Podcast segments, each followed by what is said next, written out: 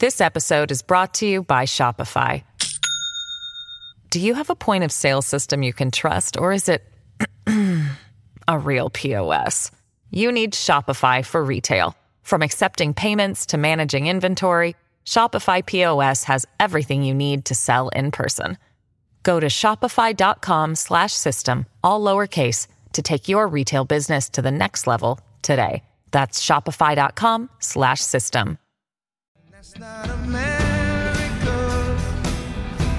Welcome to the MeidasTouch podcast. Ben, Brett, Jordy with you today, fighting for our democracy. We've got a great show for you today. We've got Matthew Dowd. Let's go. Recently announced. Yeah, let's go. Matthew Let's Dowd go. recently. Let's go, Matthew Dowd. Let's let me get one sentence in here. Matthew Dowd recently announced his candidacy for Lieutenant Governor of Texas. He Let's will be go. running- let's go. He will be running against Dan Patrick. Dan Patrick is a GQPer. He's responsible for the voter suppression and anti-abortion, anti-childbearing person, fascist laws in Texas. Sounds And like lieutenant governor in the state of Texas is a very important role.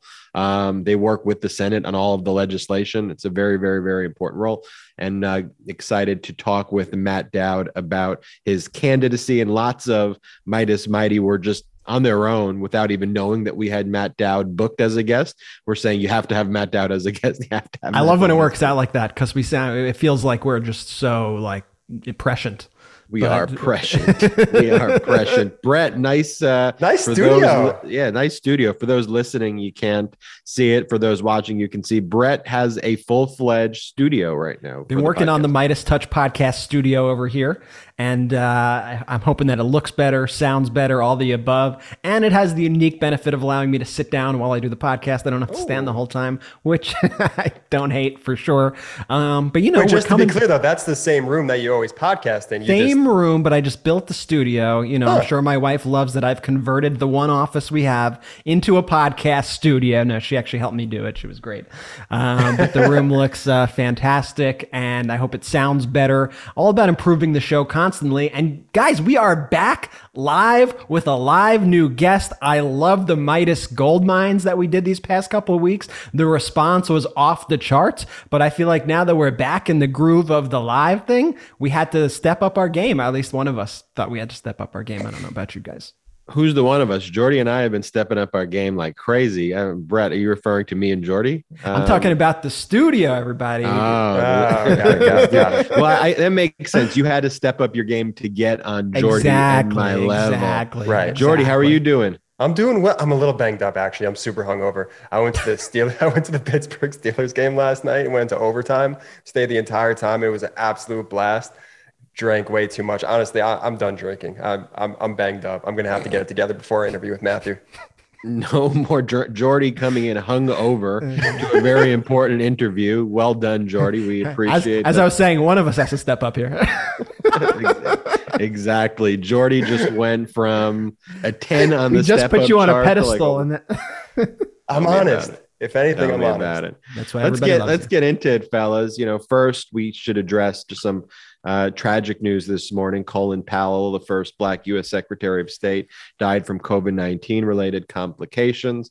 Um, Colin Powell um, had a serious battle uh, with cancer over the past years. We know that the complications that having uh, cancer and COVID, regardless of your vaccination status, could always be problematic. Especially That was- cancer it's- that it's- suppresses the body's immune response, which was the kind Yeah. of cancer that he had. So Colin Powell was fully vaccinated. Um, there's nothing here, and and and um, you know, prayers go to his family and and, and everybody. And he was, uh, uh, you know, no, matter where you stood politically, I think Colin Powell was someone who fought for this country. Someone in the Vietnam War. He was a military general, Secretary of State.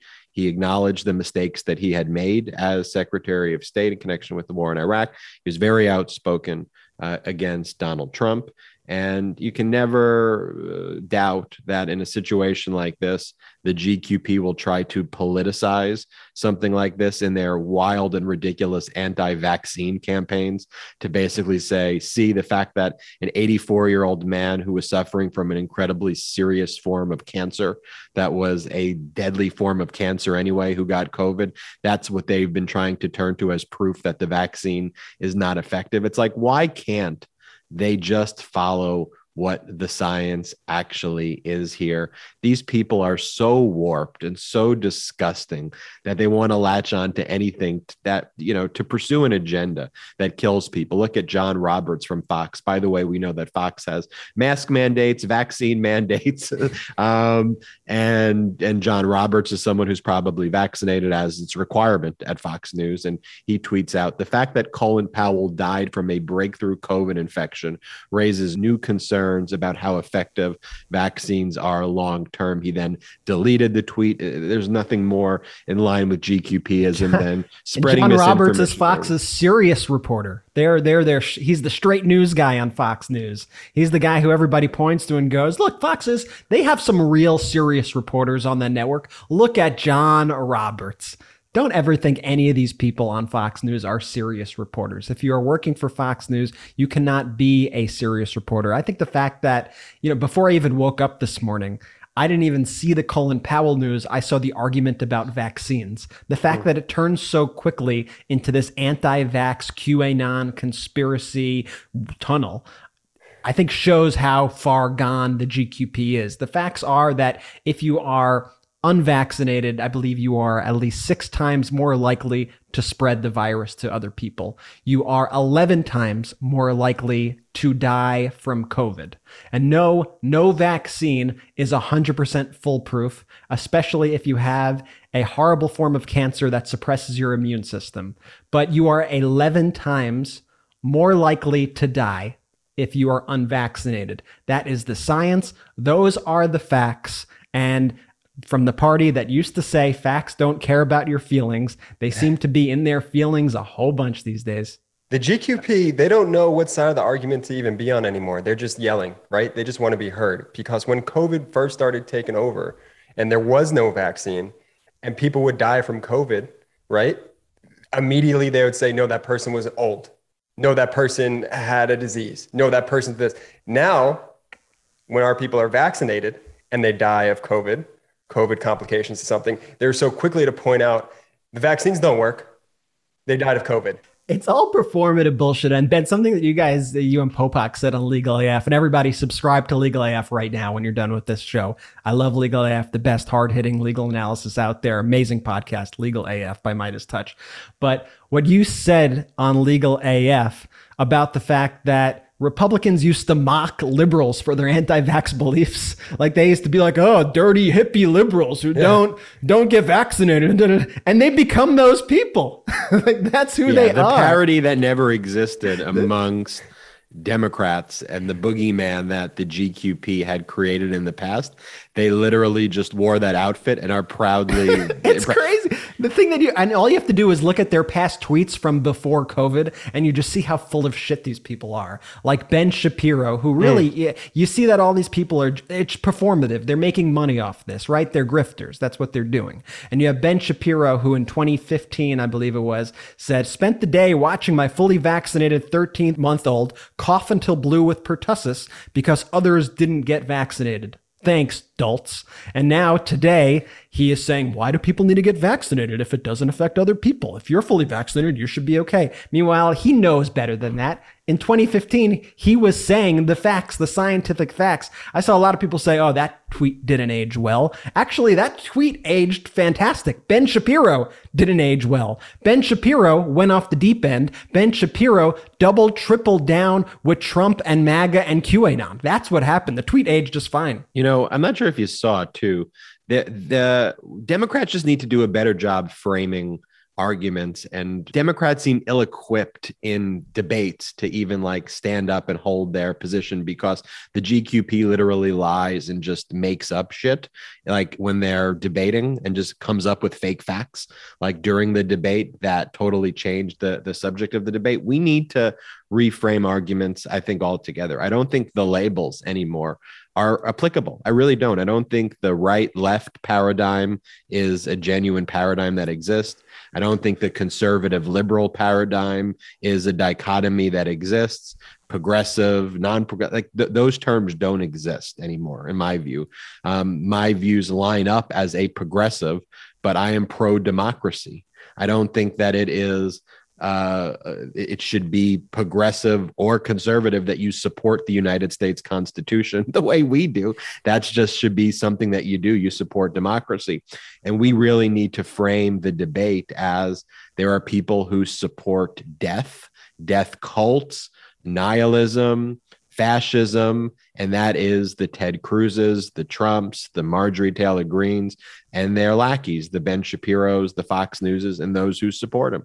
And then there's a group of pro-democracy loving people out there. It should be that simple, you know, in the debate. And where I was going, Brett, with where I think Democrats are ill-equipped, you know, I saw Dr. Sanjay Gupta on the Joe Rogan show. I was going to bring and, it up. And and what would you think about it? I, I, mean, I thought he did a horrible job, Sandy. Horrible. I'm just, I'm just going to be honest. Like, I think he did a terrible job. And that's somebody who is a doctor who should be equipped to handle the question. For those who don't know, Joe Rogan basically asked him, Hey, why was CNN saying that I took horse medicine? I took ivermectin and my doctor recommended ivermectin. So why is CNN going around saying that I took horse medicine. And Sanjay Gupta's answer was horrible. I mean, it was just like, um, uh, yeah, you know, I, I well, I don't know, um, but like, like, frame the issue in the right way. You know, ivermectin, yes, you're a doctor, right? So you should be able to say, well, the ivermectin that you are taking, while it's for human use, is for parasites. You do not have a parasite. And the amount of the drug that you would be required to take in order to kill a virus like COVID would kill you first. First off, you want to make that point. Second off, you want to say, why are we saying you're taking horse medicine? Because the most popular form of ivermectin out there and the most easily accessible form of ivermectin out there is the horse paste that people find in veterinarian stores. And that is what has been sold out of stores across the country. And it's because you, Joe Rogan, have a platform to push ivermectin that people are running in droves, not to their doctors to get prescribed ivermectin, but they're running to veterinarian shops and they are buying literal horse medicine because they think that it is the same thing. That's why you see stores around the country putting up signs that say, you need to show us proof that you have a horse to buy this drug and you need to and that they're sold out of this drug proof because of proof of horse you need to show proof of horse, proof of uh, horse. a horse passport but I thought Gupta just just shit the bed on that one. And then when you go on people's shows like that, what you have to be aware of is they are not bringing you on to be like, oh, let's have like a discussion so that, you know, we both discuss, hash these issues out and uh, everybody will be better for it. No, they're looking for that one moment to catch you in exactly what Sanjay Gupta walked into so that they could post it on their social media and hold you up as an example of their anti vax beliefs. And what Gupta did was he actually, I think, affirmed these anti vaxxers' beliefs to a large swath of people when he could have been a voice to push back. I thought he did horrible, horrible. Yeah, horrible. I was I was very disappointed because he's so well spoken on CNN. Does a great job talking that I thought he would be ready for what was going to come his way. But you know, he had the short sleeve shirt. He tried to like be cool to like you know to to like hang with Rogan, and I just thought he did a really really horrible job. Donald Trump getting peed on again is in the news. what a transition! what a segue. Donald Trump getting peed on the yeah. P tape um, that we all know about. Lots of lots of leaks coming out, you guys. Lots, lots of, of, lots of leaks. Christopher Steele uh, has been now speaking publicly. Uh, an ABC documentary with George Stephanopoulos interviewed Christopher Steele. Christopher Steele acknowledged that there are some aspects of his dossier that may be opinion, but um, he did believe that the P tape is real or something like that. And it kind of makes sense when you think about it too. I mean, one, uh, uh, Donald Trump recently out of nowhere in, in like an interview just randomly said, I don't like getting peed on. Like he just said think, it like a Republican retreat. he said it like a Republican retreat, Ben. Let me just rewind. So in a Republican retreat, where Donald Trump is speaking to this GQP fascist base. No one's asking him. This is a former president of the United States is saying, just want to let everyone know I, I don't like being peed on. I don't like having pee on me. I mean, just think about George Washington, Abraham Lincoln, FDR, Truman. I mean, United States presidents, Eisenhower, you Four know, talking about getting there. seven years ago. Four score and seven P's ago. I, I didn't pee on anybody. I don't like getting peed on. I don't like getting peed on. I want to make that clear. I mean, this is just a disgusting former president, like just horrible in every respect of the word. Uh, and look, we did a video called Trump in Hiding um, about the fact that Donald Trump is essentially persona non grata in Virginia. Youngkin, who's the radical extremist, pro fascist, pro insurrection, wants to kill your child individual running for governor against Terry McAuliffe. He's the Republican GQP candidate, Youngkin Trumpkin, as we like to call him, and others have called him. Um, he, he embraced the endorsement of Trump but now he wants like nothing to do with Trump to come in the state. He's trying to play both sides, Youngkin. He's trying to both play to the Trumpers, and this is why you can't you can't go down this path. It's it's impossible. You can't play to both sides. He's trying to play to the Trumpers, and he's also trying to play to the suburbs where people hate Trump.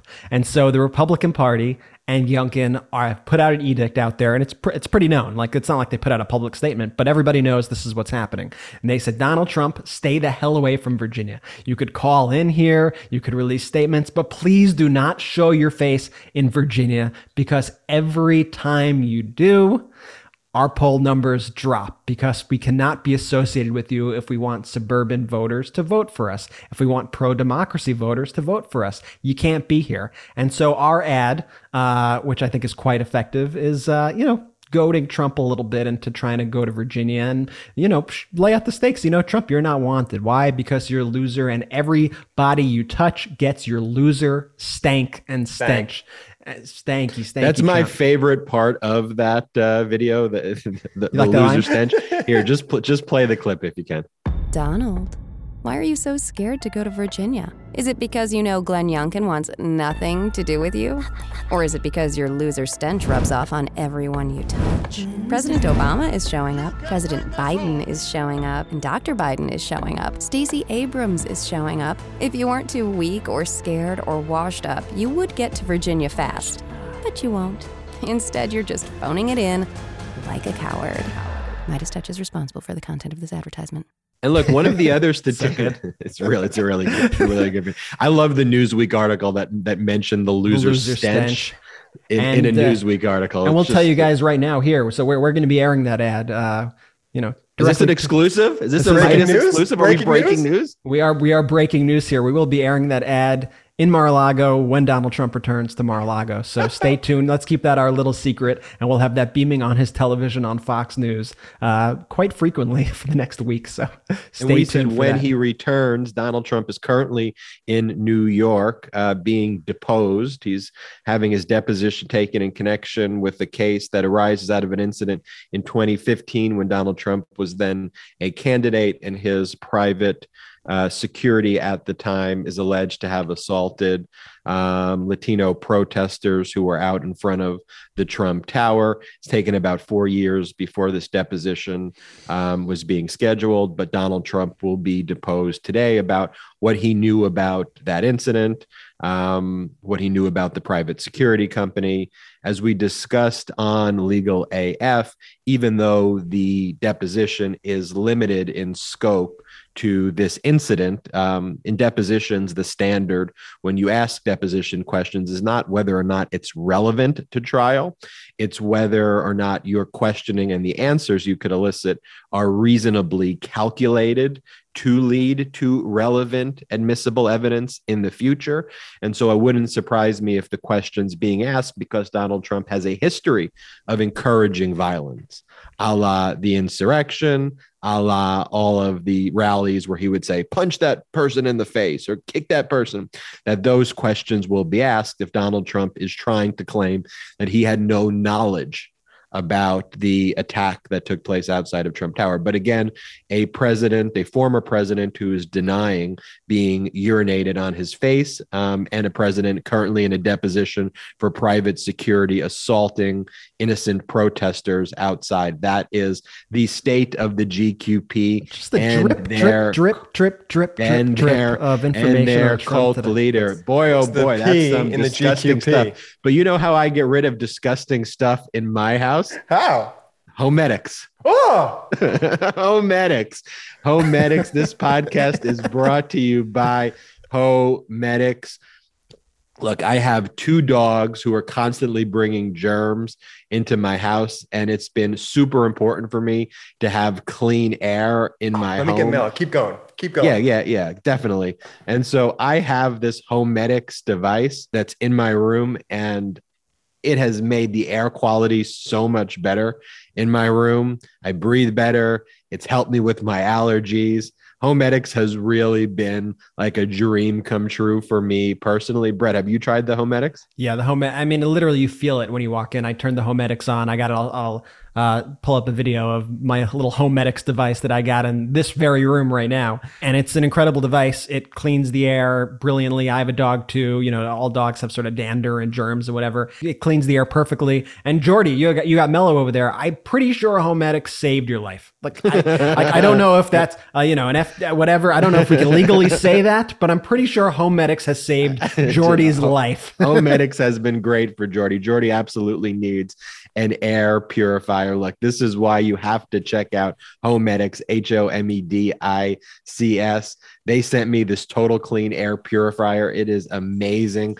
Total Clean's air filtration system and UVC light removes up to 99% of airborne allergens, including pollen, pet dander, smoke, and mold. It purifies the air in large rooms up to 343 square feet. And it's much cheaper than those crazy expensive air purifiers. Plus, it's more compact than typical bulky air purifiers, so it doesn't take up a lot of space in your home. The air inside your home can be up to five times dirtier than the air outside. That's why Homedics designed their total clean air purifier collection with a variety of needs and room sizes in mind. And it's quiet. Total Clean's Whisper Quiet technology combined with the option to use the integrated aromatherapy makes for a more restful sleep. It even includes a nightlight feature for people that like a light before bed. And it was founded in 1987 by a Detroit family to help make lives better. And it's now one of the most trusted names in home health innovation with the A plus on the Better Business Bureau rating. So you know it's a brand you can trust and rely on. I am super excited to be recommending Homedics to you. And I want everybody, though, to go to homedics.com slash Meidas. That's H O M E D I C S dot com slash Meidas. Use the promo code Meidas. You'll receive a free replacement filter with the purchase of your air purifier up to a $99 value. That's a free replacement filter when you go to H O M E-D-I-C-S dot com slash Meidas and use the promo code Meidas. I truly love my Homedics, and hopefully you get your Homedics today. We now have Matt Dowd joining the MeidasTouch podcast, running for lieutenant governor in the state of Texas against probably one of the worst human beings in the world. Probably. Probably. He's amongst, he amongst a handful of people quite, quite who are being peed on and spreading COVID and who are otherwise disgusting What an individuals inspiring insurrections. Dowd was an advisor in 2000 to the Bush Cheney campaign. 2004, he was chief strategist for the Bush Cheney reelection campaign, but came out very publicly against uh, Bush Cheney in 2007, became an independent, now a Democrat and running in Texas. Matthew Dowd, welcome to the MeidasTouch podcast. Great to be here. Y'all are great. So happy to join y'all. Thank you so much. And first, obviously, breaking tragic news about the passing of Colin Powell. Uh, you had obviously a relationship there from your past political work. Any immediate response? No, I think he. I mean, he he, he served the country in so many different capacities exceedingly well as a public servant. He made some mistakes that I think he acknowledged in his life um, especially in what happened with the Iraq War uh, and all of that. He came out very strong, as you know, as a Republican against President Trump. So I think he's a, as many public servants uh, did a wonderful job, but also acknowledged mistakes he made in his life. Recent Vanity Fair article came out about uh, your run, your candidacy. It was called As Texas Goes, So Goes the Nation. Lone Star candidate Matthew Dowd on how Dems can win in 2022. Now, Matthew, we've been hearing.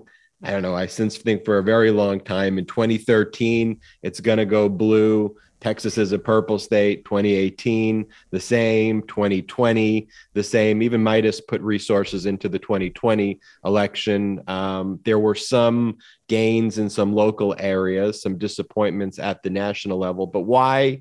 Why now? Why do you think uh, it will be different? Um, and why do you think you can win? Uh, so I think it's a great question. I mean, I think the trend line on Texas over the last 10 years has been in the positive direction towards a purple state. Um, but purple and or blue is defined by who shows up on election day. Um, I, I, if you look at the population of Texas as a whole, it's at least a purple state, if not a blue state, and where people stand. But how people have shown up in the voting has not often reflected where we are as a state. Um, I think because of how bad the leadership has been over the last couple of years. I mean, it's been bad for a decade, but it's been really, really awful the last 10 years, especially this legislative session and all the things they've done. Highly unpopular with all Texans, way to the right, way far past even the Trump stuff extreme uh, that we see here. So I think the governor um, is incredibly vulnerable. I think the lieutenant governor is even more vulnerable in this state. I think it's going to take, again, it's going to take who shows up. Um, Democrats have to show up. We have to win as candidates, as Democrats have to win independents. And we have to pick off that certain percentage of disaffected Republicans uh, who may not like and love the Democratic Party, but can't not stand the Republican leadership in this state and where it's gone because they believe the same as I do. It's hurting Texas, it's hurting Texans. And ultimately, I think it's going to have an effect on business in Texas because they've gone so far that businesses are now uh, sort of don't know what to do with it. Um, and I think they're going to begin to have trouble recruiting people to come here to work uh, because of what they've done in the state. So I still think it's a state that you have to fight, like, which I'll do. But I also think it's a state where you have to have a compelling message with candidates that know how to talk to Texans in order to win. Um, and I think it's a real shot this year. I, I, I, I wouldn't have done this race being somebody that's run a lot of races in a lot of different places in the country. Um, I was the one that helped elect the last Democratic lieutenant governor here in the 90s. Bob Bullock, who was the last Dem- I helped elect him. I ran his campaign. Um, so I understand campaigns. I wouldn't have run unless I thought I could win. But again, it's going to depend on all of us and who shows up. Matthew, how is it even close in Texas? I, I mean, we talk about that they have a lot of, you know, the, the the the governor and the lieutenant governor and the attorney general are, are unpopular. Um, they are killing people in mass in Texas. Over 70,000 deaths in COVID when there was, um, you know, the, the natural disaster. You have people like Ted Cruz who flee to Mexico. It's a parody of fascist e- evilness. And it's so like in a nasty way directed at the pop at the population. like, how is there a group of people who look at them and go, you know what? I'm gonna I'm gonna vote for Abbott again. You know what, Ken Paxton? I, like this guy. Like, how is it even close there? And is that a failure of Democratic messaging as someone who's been in messaging? And do we need to step up our messaging and tell people, look, here's what Democrats are doing. At the least, we support democracy. Well, I, I, think your run up just now is perfect capsulation of, I think, of, of where we are today. And so uh, there's a many factors in it. Um, some of which is, as I don't think statewide candidates and a lot of candidates, Democratic candidates here and in other places in the country who could have won have delivered a message in a compelling way and a real way that basically that uh, that we that we really go after the Republicans in this and not make it I don't want this race. This race is going to be about Dan Patrick. And if there's a day in this campaign over the next 400 days that I don't talk about Dan Patrick and his awfulness, I view that as a bad day for me. So every day is going to be taking the case to, to him in this. But one thing to keep in mind, even before these voting restrictions that were put in place last month, that were put in place that took us further back from a universal suffrage, Texas ranked 50th in ease of voting. 50th, number five zero last in ease of voting, behind Mississippi, behind Alabama, behind Arkansas. In the 1990s, when I was working for the Democrats, Ann Richards and Bob Bullock, we ranked 14th in ease of voting. We've dropped 36 places in 20 years while the Republicans have held power in this.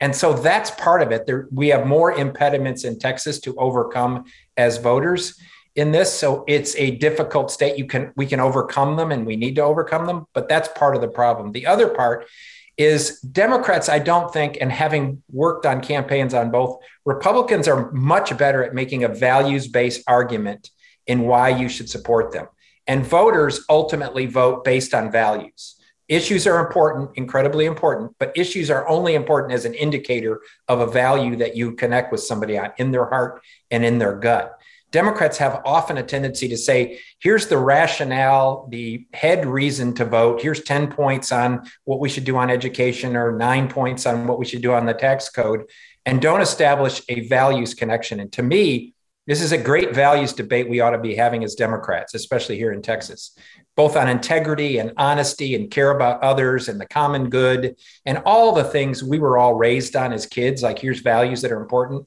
We ought to have an expectation that our politicians retain those same values that that'll be the lowest bar we have before you even get an issue conversation we ought to say what values are important to you in your life okay great those values are not represented by the republicans in power in in the, in texas today and so i think part of it is voting restrictions that have been in place for texas for two decades but part of it is is we have to run a different values based campaign and take the fight every day to the republicans in a compelling way but in a very strong way and not be apologetic about any of this. In my view, progressive issues like raising the minimum wage and pro choice and pro gun reform, all of which I'm for, you can get elected in Texas with those as long as you can re- relate it to people from their own values. One of the things that we've done at MeidasTouch along those lines is uh, the motto unapologetically pro democracy. You know, we align our views with progressive values. And if you lined up what progressive values are, we'd probably hit those. But, you know, I think it's time to frame these issues as pro democracy versus fascism. Those images that we see on January 6th are fascist. The decision to kill Texas citizens by having these outrageous policies that ignore the risks of COVID, that ignore common sense po- policies like vaccines are those type of emperor has no clothes policies of dictators in the past who believe they have like this divine intervention of of god to to lead and not actually implement kind of common sense uh, science when we use those terms, you know, what Governor Abbott is doing is fascist. What Ken Paxton is doing is criminal. Um, what uh, your current adversary is doing is criminal and needs to be arrested. Are we using words that are hyperbole, or do you think that like these are the terms that Democrats really need to be using, and that's what's really going on here? So I'm a I meditate every day. Every morning I meditate, and I'm a very Zen person in most regards. You can't use two hyperbolic words in this moment that we're in. To me, it's the most important moment in my lifetime. I think I would. The reason I'm running, if you had asked me on January 1st of this year if I would run statewide, I would say, no way, I'm not doing I would have laughed. But after January 6th, which on my view is the greatest attack on our democracy since the opening shots of the Civil War, and the Republican response to, that, which is hold no one accountable for what happened, and then now in the aftermath celebrate it as if it was some patriotic move. I believe right now that there's only one vehicle that is pro democracy, and that is the Democratic Party. You may disagree with us on certain issues, you may have a dispute on certain things, but of the two legacy parties in our country, only one is pro small d democracy in this. And so, in my view, everybody ought to put aside all their disagreements on all of the sort of other stuff that we've argued about and basically say the only way we can fix this problem is to defeat the Republicans resound, resoundingly from governor's race down to a sheriff's race in every single state because they're not going to change on their own. Right now, they see no incentive to change on their own, to reform themselves.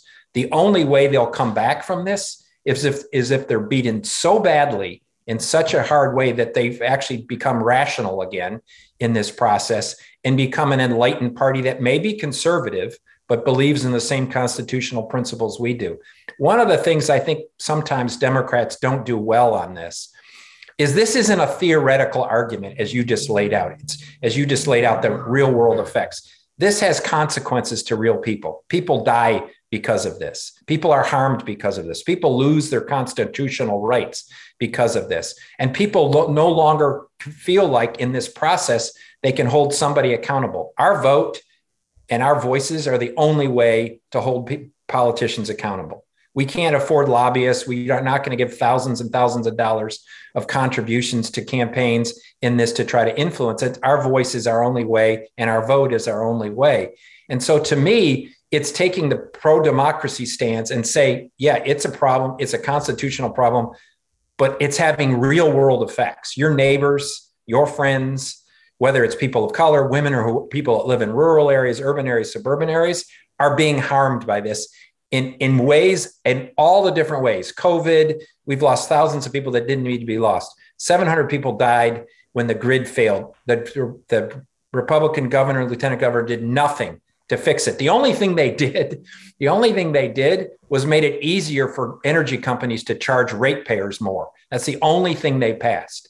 And so people's utility bills will rise because of what they did in the election in the legislature. They didn't even require weatherization. They didn't even require it in the aftermath of that, requiring weatherization. So it's not, I think what we have to do is we talk to people and say, yeah, it's a democracy problem and it's a fundamental problem. It's probably the most important election we're about to face in my lifetime, more important in my view than 2020 in this, but it has real world effects. And Matthew, why do you think Texas has become this breeding ground of fascism? It seems like it is ground zero for fascism in America when you have literal bounty hunter laws to, you know, ban abortion. You have all these voter suppression laws. You have this minority rule instituted, these pro COVID policies. Why Texas? And why do you think people are putting up with it? Or are they not? Is that just kind of how we're seeing it from the outside? So I, I, I love Texas. Um, I absolutely love Texas, but I hate our politics. And the common word that is used from Texans, no matter what their jersey color is in this time, is this is embarrassing. This is embarrassing. It's, I mean, it's obviously has destructive effects, but most people say this is embarrassing. They want to go to another state and say, I'm from Texas and be proud about it. They're not that way anymore. Um, they, they're basically start apologizing for it. I don't know the answer to that. You know, I could say humorous, everything's bigger in Texas, even the bad is bigger in Texas. Um, I think it's a combination of one, there is a, a, conservative element here that has existed for a long time in our state, that guardrails were put on uh, for a while, that the fringe groups, the fringe groups are no, no, now long longer fringe. They're the Republican Party in Texas. I also think it's a combined with irresponsible leaders who could have pushed back on this and said, no, no, no, that's not true, or no, no, no, we're not going to do that. But they've completely abandoned any any desire to do what's best for all, to do do what's interested in the common good. So I do think you're right. Texas is now the center point, which in today's day is bad because it pushes out the bad to other states. So we do bad here, and then other states then take it on and say Texas is doing it, we'll do it. I do think it gives us an opportunity for the opposite, which is if we can defeat this here, it will actually have a ripple effect across the country. So if we're able to win here against this, that'll then move to other states and say, wow, they defeated in Texas. We better, we better pay attention to this. The nationalization of this race, which is amazing for a lieutenant governor's race, it's already been nationalized for a variety of reasons, um, is actually a really good thing because it allows us conversations like this today where people might not pay attention to quote unquote a sleepy lieutenant governor's race. Um, may pay more attention to because we have national where it's becoming a part of the national discourse so I don't know I have a full because there's other fringe groups in other states, but I think the leaders here have been incredibly irresponsible of putting no guardrails, but basically inviting the fringe groups into power. I mean, Ted Cruz, Louis Gohmert, Greg Abbott, Ken Paxton. Is there something in the water there? What's what's going on? I mean, it's amazing, and, and you you all know my feelings about about uh, Ted Cruz. I mean, I worked with Ted Cruz. To know Ted Cruz is to dislike Ted Cruz. Um, in this, I said once that the the common thing that was said uh, in the campaign when people would ask us about Ted Cruz and they'd say, "Why do people take such an instant dislike to Ted Cruz?" And I said, "Because it saves time." Uh, I mean, it is a miserable, it's a miserable thing that we're faced with. I describe the three leaders here, Abbott and and uh, Dan Patrick, whom I'm running against, and Paxton as craven, cruel, and crook. And I'm running against the cruel one. But it is, we are, if you rank the worst politicians in the country, Texas would have three or four in the top ten, three or four or five in the top 10. And, and, and Brett, they all follow the same path though. like Patrick, you know, he, he runs like a fraudy business. Like, I think he did like sports bars. They go totally bankrupt. He declares bankruptcy like a Trump move, totally like screws over his Probably gets money from the government in some no, way. No, gets, probably gets money from the, then he leans in, becomes a conservative radio host like Mike Pence for a little bit. And then boom, be, you know, there he goes in Texas, then kills people. It's like the, the path. I'll give Dan Patrick's uh, a, a, a, compliment, which is he's Whoa. very consistent. He's very consistent in in a Trump way, which is his first response to any big problem is to first lie. He first lies, completely lies, and then he puts in place a policy that makes it actually worse. He's done that in everything: guns, COVID, the grid, choice, everything. He lies, and then he puts a policy in place to make the problem worse. Did you see the uh, chief minister from the Northern Territory in Australia respond to Ted Cruz today? I, I don't know if you no, saw it. so Ted Cruz did a tweet saying basically, I love the Aussies, but their COVID tyranny of their current government is disgraceful and sad. Individual liberty matters, you know, making his Ted Cruz argument. And I'll, I'll read you the statement because I think you'll appreciate it. He said, Hey, Ted Cruz, good day from the Northern Territory of Australia. Here are some facts. Nearly 70,000 Texans have tragically died from COVID. There have been zero deaths in my territory. Did you know that? That. Vaccination is important because we have vulnerable communities and the oldest continuous living culture on the planet to protect. Did you know that? We've done whatever it takes to protect the territory. They've kept us safe and free. We've been in lockdown for only eight days in 18 months. Our businesses and schools are all open. Did you know that? We don't need your lectures. Thanks, mate. You know nothing about us, and if you stand against the life saving vaccine, then you sure as hell don't stand with Australia. I love Texas, go Longhorns, but when it comes to COVID, I'm glad we are nothing like you. Pretty strong words from Australia, and I think just Ted Cruz, a total international embarrassment. Well, I, well, he's a galactic. He's a galactic. I hear there's people on Mars that hate him, and they haven't even met him yet. Um, Those new life forms uh, they're finding on Mars. The first thing they say is, "Oh, undiscovered planets. Undiscovered planets are not going to let him in." Um, I mean, uh, one of the amazing things about Ted Cruz, but all the Republicans, including my opponent Dan Patrick, is, as you guys know this, they've they've often talk about they're pro freedom, right? They're pro freedom, they're pro life, and they're pro local control on all three of those things, they're none of them. They're absolutely none of them. They're not pro freedom. They're taking away the freedom of women to decide. They're taking away freedom of people to be safe from gun violence. They're taking away freedom to vote. They're taking away all those freedoms. They're not pro life. They're just letting, they think it's okay if thousands and thousands of people die. They don't want to expand Medicaid. They don't want to do anything about gun violence. They're not pro life at all. And the thing they have done here in Texas is basically in this time taken away cities and counties' ability to protect their citizens. So during COVID, they kept they're keeping the cities from putting protocols in place, from putting mandates in place, and all that. They have banned the ability of cities and counties to protect their own citizens and centralized state power in Austin. And so on all three, they're not pro-life, they're not pro-freedom, and they're not pro-local control. Something they constantly say, none of which they are. Nothing small government about that, absolutely. And the Biden administration actually just asked the Supreme Court to block the Texas law banning most abortions while the fight over the measure's constitutionality plays out in the courts. What are your thoughts on that? And if they are not able to block this law, what are you able to do as lieutenant governor to prevent a law like this from affecting childbearing persons in Texas?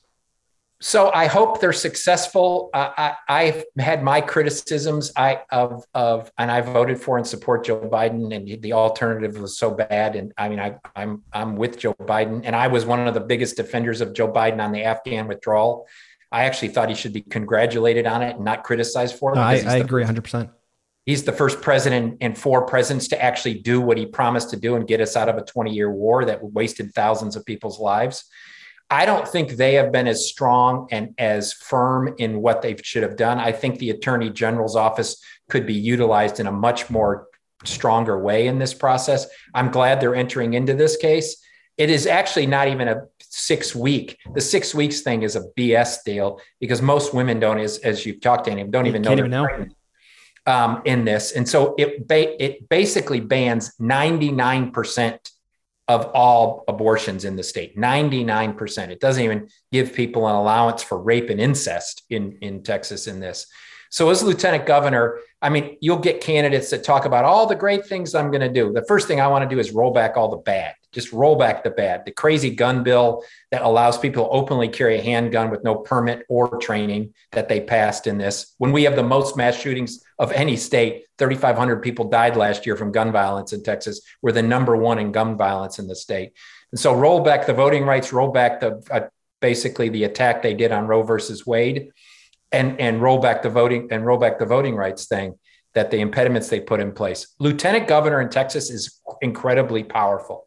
It's not like other states where it's a ceremonial position where they sit in an office, you know, not far from the governor right. and call the governor's doctor every day to see how healthy they are. That's basically what most gov- lieutenant governors do. Lieutenant governor runs the state senate. So every piece of legislation has to go through the lieutenant governor. He appoints all committees.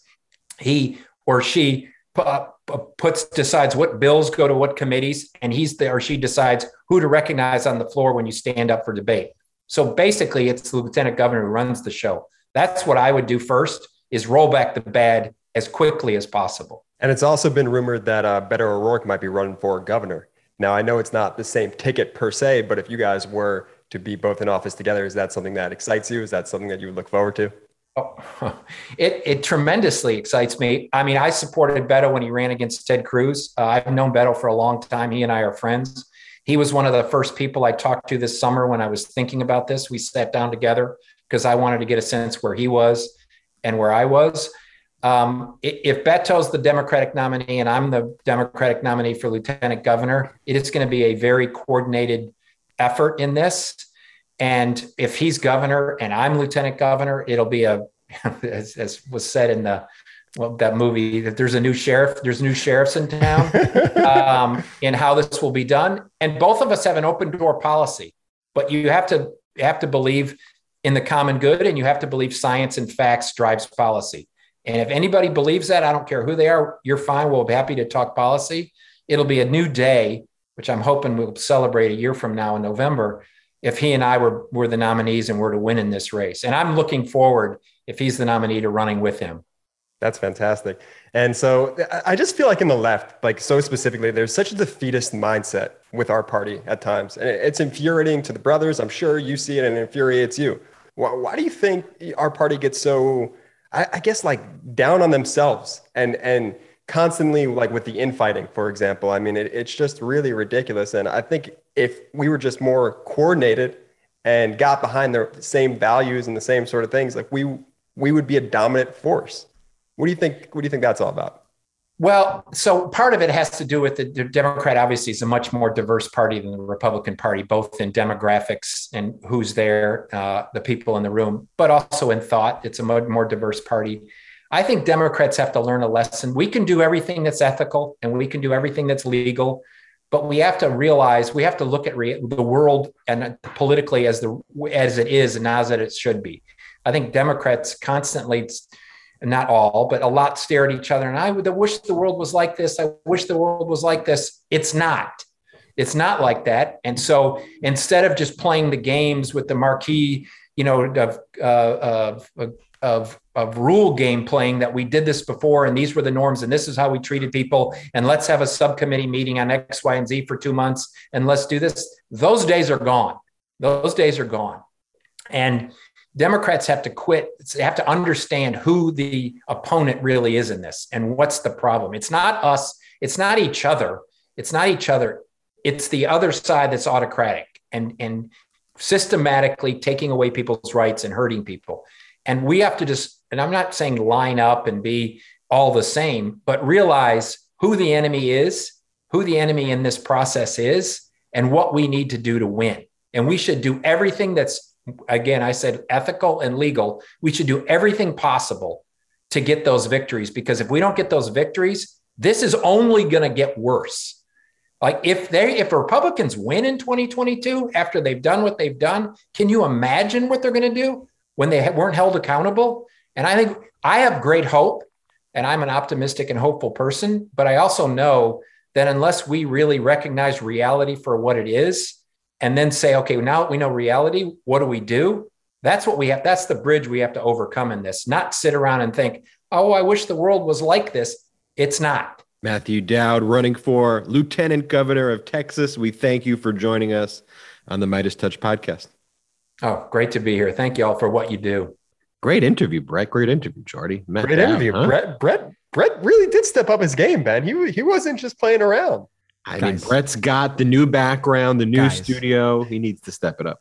Once you when you dress the part, when you are up in the upgraded studio, it just comes to you. You know, you just got to you got to step up your game. It's just you guys like my. Beard, it's all about environment, you know. How's my beard looking? I have a new slogan: "Beard back better." Beard back better weird slogan. Uh, so want to also talk about our sponsor wondery. I love wondery and i love their american history tellers series yes. and i'm super excited about this one. It's called the roaring 20s and this is how wondery does it. They like immerse you in the time period and they go imagine this the date is da da da da da. So I'm going to so read good. it like it's Wondery. Ready? Yeah. It's the 1920s. America is emerging from the turmoil of a world war and the Spanish flu pandemic. And it's now time for a decade of extraordinary change. From Wondery, American History Tellers, Roaring 20s is an all new podcast that explores an era of exuberance and prosperity that also had a dark side. Dun, the Roaring Twenties calls to mind images of flappers, jazz clubs, and speakeasies.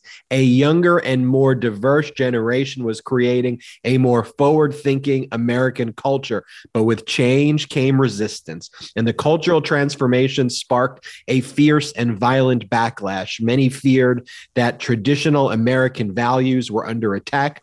Anti-immigrant hysteria swept the nation. The Ku Klux Klan reached the height of its power, and many white Americans flock to fundamentalist churches. Sounds like right now. Um, they, that's that's my own observation. American history tellers, Roaring Twenties, will take you from the post-war unrest of 1919 to the devastating stock market crash of 1929. It's the story of the decade that gave birth to modern America. I listen to all the American history tellers, and what I do is when I go on my runs and my jogs. I listen to American History Storytellers because I could jog and then learn while I'm jogging. And really, no one does it better than Wondery and American History American History Tellers. It's great stuff. And I don't think anybody listens to podcasts the way you listen to podcasts. I mean, uh, Ben always lists. Ben goes on runs and jogs and works out and comes back learning a lot more. Like I just pump music. I need music in my veins to just keep me going. And Ben is immersed in history and historical stories. Ben is immersed in biographies, and I think that's why Ben is so intelligent. And got 24 hours in the day, folks. I'm working about 18 of them. It. So on that extra hour, I try to do the workout and listen to great historical pieces in one. But whether you're in the car, whether you're making dinner or having lunch, or just however you listen to podcasts, it's really check good, out Wondery. Listen to new episodes of American History Tellers on Apple Podcasts, Amazon Music, or you can listen ad free by joining Wondery Plus in the Wondery app. Definitely check out American History Tellers, Roaring Twenties. And as you heard with that description, you know, you're hearing about the 20s, but so many parallels there. Sounds right? awfully familiar to what we're going through right now. No, no doubt. It's nuts.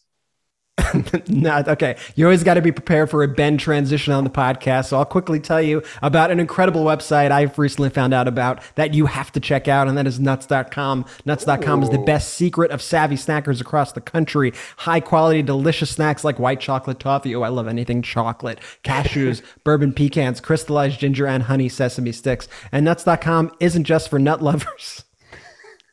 Come on. It's your one stop online pantry shop. Um, incredible pantry item.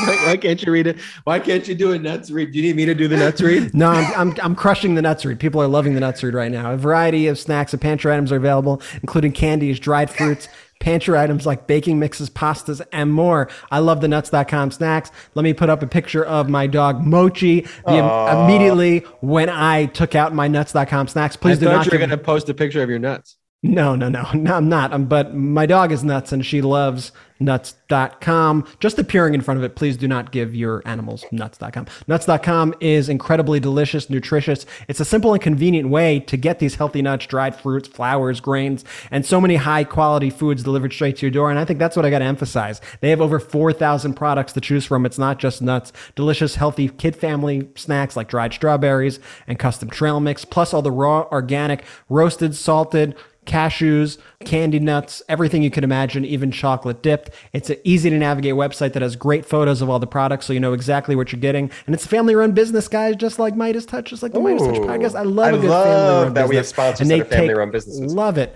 Um, they take pride in getting you the freshest ingredients, the freshest products. Nuts.com is your one stop online pantry shop. You get baking items, items for smoothies, rolled oats, beans, and more. They have gluten free and vegan options. Delivery is fast, The most orders ship on the same day. And the products are fresher than you even get at the supermarket. So here's what you got to do new nuts.com customers get free shipping on your first order when you text touch to 64000 uh, they, they made the code for us as touch nuts. That's that's the, okay. Yeah. Okay. I'm just not even MeidasTouch. It's just touch. Just touch. Just okay. So, so go to nuts.com and then com. Text. What you got to do is you got to text 64,000. That's 64000. Text 64,000 and you're going to text that number touch.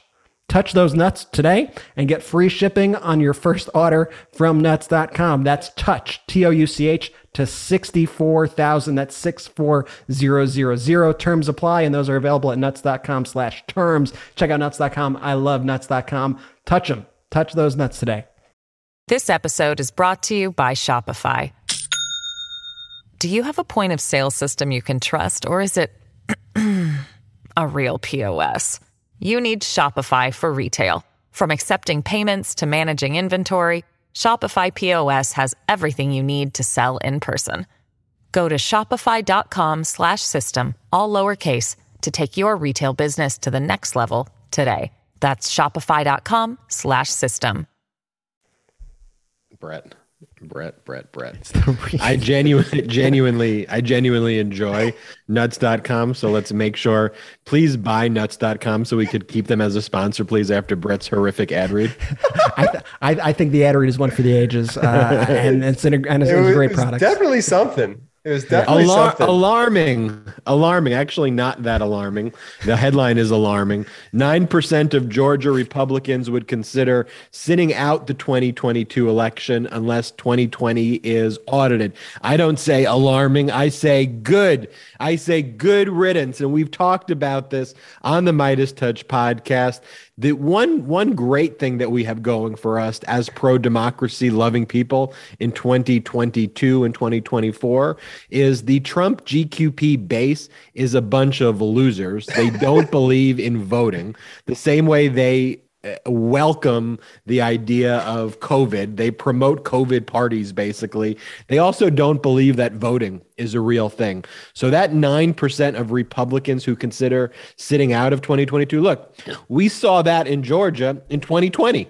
They didn't vote in the Ossoff Warnock election. And you have the Republicans who used to be viewed as a very reliable voting base are no longer a reliable voting base, which is why Democrats, we need to go out and vote. Um, the margins for victory in any election, as we know, are typically very, very thin, literally one to two to three percentage points. And so the fact that you have 10% of Georgia Republicans who are trying to sit out 2022 if the ridiculous audit and, and Donald Trump's big lie is in pursuit, I think bodes very well for Democrats.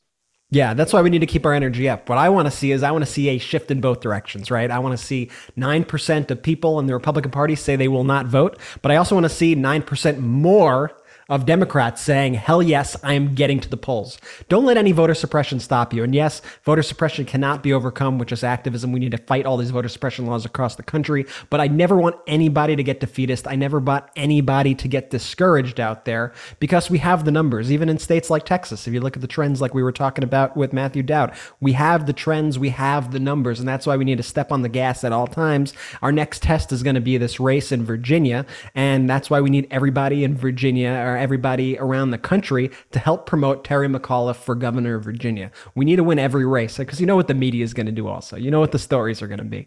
If we win, it's going to be Democrats eke out a close race in Virginia um, amongst, you know, backlash across the country to Biden's policies. And if we lose, it's going to be Democrats in peril. The Democratic Party is game over. Like there's there's no winning either way here in terms of the media. So ignore the media. Let's get to the polls. Let's step up. Let's take advantage of these problems. The Republican Party is freaking out about these issues and Trump is doing nothing to help it. So we need to exploit this weakness. This is when we got to go on the attack and by the attack I mean this is when we show up and we vote. Let's do what we do. Let's participate in our democracy, guys let's be clear the media has no clue what they're doing. Like like let's just accept the fact that the media as a as a group that covers elections the, the, media does some good things you know there there's some good reporting that they've that they've done over time. But overall the way the media covers elections like a horse race it's just stupid it's it's even incapable. this morning on cnn for for example just to show you like what i'm getting at and you can look out for this when you're watching msnbc or cnn or any of the networks um, i saw you know the build back the fight over the build back better bill how was this affecting democrats chances in 2022 I mean, I think that's just an incorrect framing of the whole issue. I mean, the Build Back Better bill is about helping people, right? It's about child tax care credits. It's about improving roads and bridges. It's about giving internet to rural families. The issue should not be about how is this bill that is being debated that is going to help millions of Americans going to help Democrats in 2022. I want the media to highlight how it's going to help Americans in 2022. And that's why this messaging is so hard to break through because they play it from the frame of the horse race and they also anchor themselves in conservative talking points, in fascist, right wing, crazy talking points. And they view that as like the norm that Democrats have to answer to. And I'm sick of that framing. Why should everything be anchored by what the right is saying, by what Ted Cruz is spouting off on Twitter? No, we got to take control of the narrative. And that's what podcasts like us do. That's what your voices online do. And that's what we all got to be doing on a daily basis to fight back. Rush me an urgent donation. That's what uh, Ted, Ted Cruz. Cruz Ted Cruz, not a bad Ted Cruz. Yeah, R- rush me an urgent donation. Play the clip of Ted Cruz talking about how he wants to prevent mask mandates and then finishes it off with a like, What, wait till you get a kick out of that Tic Tac. What, what, what, what's the commercial? The Kit Kat bar. Like, give me a kick of the Kit Kat bar. Um, Not not not not, Not- not the not slogan, the but let's play the clip. kick of the Kit Kat bar. It's simple. There should be no mandates. That's why I've introduced legislation to ban vaccine passports, to ban vaccine mandates, and to end mask mandates on airplanes. Will you help me in this fight by rushing an urgent donation now? What a what a loser. I mean, Clown. I mean, these are private businesses that want to have common sense solutions so people don't die from a global pandemic. And the biggest issue confronting the GQP is how they kill more of their people. The American people are watching, though, and they look by and large at the GQP as a crazy, anti democratic group. We just have to keep exposing them episode after episode. You ever get the feeling that these people are just grifting us into fascism? like, just Well, you talk about it, right? way You into got Greene and- fascism. Yeah, look, you got Greene and, and Gaetz as well. Their pack is nearly broke right now. They created, remember, they created what they called the Anglo Saxon caucus, um, which is basically their white supremacist caucus, and then kind of changed the name and just said they're going on the American First tour. Walter Masterson, who worked hand in hand with MeidasTouch, confronted them on that tour where they were literally on a beach, and Walter Masterson asked Matt Gaetz, um, or told Matt Gaetz, "You are definitely not a pedo." And Walter's seen this firsthand going to all these events. He's gotten, you know, he signs up for all of them. He's a maniac in the best way. And so he gets these text messages from them saying, oh, we had to move venues. Oh, we had to cancel. Oh, we had to downsize. Cause nobody's showing up to these things. No one's showing up to see Marjorie Taylor Greene and Matt Gaetz speak. All they really care about, that base, they care about Trump, which is why all these people, the one thing that they learned from Trump is how to grift, how to lie, how to spread fascism. And that's what you see Ted Cruz attempting here. That's what you see uh, Marjorie Taylor Greene doing. That's what you see Matt Gaetz doing. That's what you see Madison Cawthorn Oh, doing. play the clip of Cawthorn. I gotta tell you, the new Republican Party is not gonna be the one of old. We're not gonna sit around and not hold these people accountable.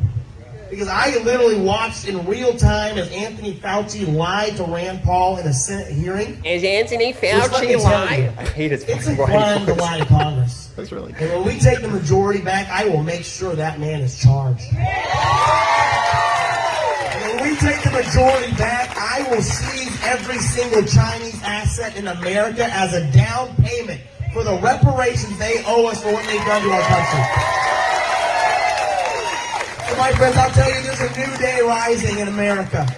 There's a new patriotic fervor rising in America. And when I look at the Americans all across this country, and I'll say something that might not be so, so kosher to hear, but I'll tell you, I think we all just need to start wearing shirts that say, We the people are pissed off. I didn't think I'd have to say, make this obvious point.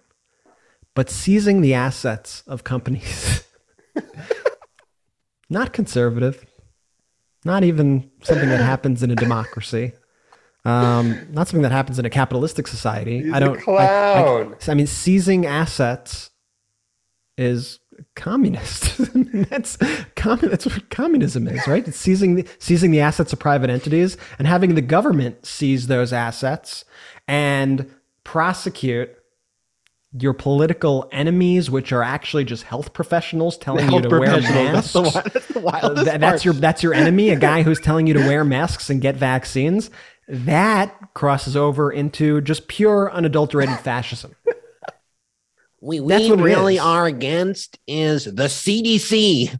we are against the health organizations of the United States, in the bureaucracy of the United States, all the health organizations that encourage us to follow science, we're against those. Cawthorn also went on to say that he said our culture today is trying to completely demasculate all the young men and issued a plea to parents saying if you are raising a young man, please raise them to be a monster. That's his uh, advice to the parents across America. I think Madison. I think your mother did a fine job at raising you to be a monster, uh, Madison. I mean, you p- literally praised Nazis. You said going to uh, Hi- where Hitler lived was the moment of your life, or you use some sort of phrase that that was the moment that you've always wanted to do. You always wanted to be where Hitler was. You literally lied about being accepted into the Naval Academy. I mean, this guy is a fraud, and he's one of these other people also who, following the theme of Ted Cruz and Marjorie and all these other fucking maniacs, who is grifting us into fascism. When you, I like that, Brett. One as a title for the podcast, the GQP grifts us into fascism. We're stopping the GQP grift into fascism. And when they tell you who they are, listen, they're monsters. He said that he wants to demasculize, or they shouldn't demasculize the children, and that you need to raise your children into monsters. That's what the GQP is telling. That's their closing argument. Okay, Democrats, our closing argument is how do we make the environment better? How do we build our infrastructure better? How do we make a more diverse, a more open, a more uh, embracing, compassionate society? How do we better our economy? For the GQP, you need to turn your children into monsters. We need to turn our children into monsters. I'm Madison Cawthorn. We need more masculine men out there to turn our children into monsters. I mean, who, oh, where do these people come from? you know, they all have issues. They all wear their issues very publicly, and they are, uh, I think, going back to the Matt Dowd interview when it when it comes to values and making the value argument to the American people. That's my closing argument. We are not a country of monsters. We are a country of compassion. We are a country of success. We are a country of democracy. Trump, GQP, they are a party of grift. They are a party of monsters, and they are a party of fascism. Thank you so much for joining us on this episode of the MeidasTouch podcast. You got the three brothers back in action. The three Doing- brothers are back live on the MeidasTouch podcast. We're back here talking to We're you. back. I want to give a special thanks to all of our sponsors, Homedics, Wondery, and Nuts.com. Go check out those sites. We'll see you later this week on the MeidasTouch podcast. But for now, Ben, Brett, and Jordy signing off. Wait, wait, wait. Before we go, hey, What? if you're still listening, you're still watching, we are doing a sale, fall sale, MeidasTouch Store. Check it out. That's the gear I'm wearing right now. If you're listening, as Ben always likes to point out, you can't see what I'm wearing, but that doesn't matter. Watch us on YouTube too. Subscribe there. 10% off, promo code democracy. Let's do it. Store.meidastouch.com. Shout out to the Meidas Mighty!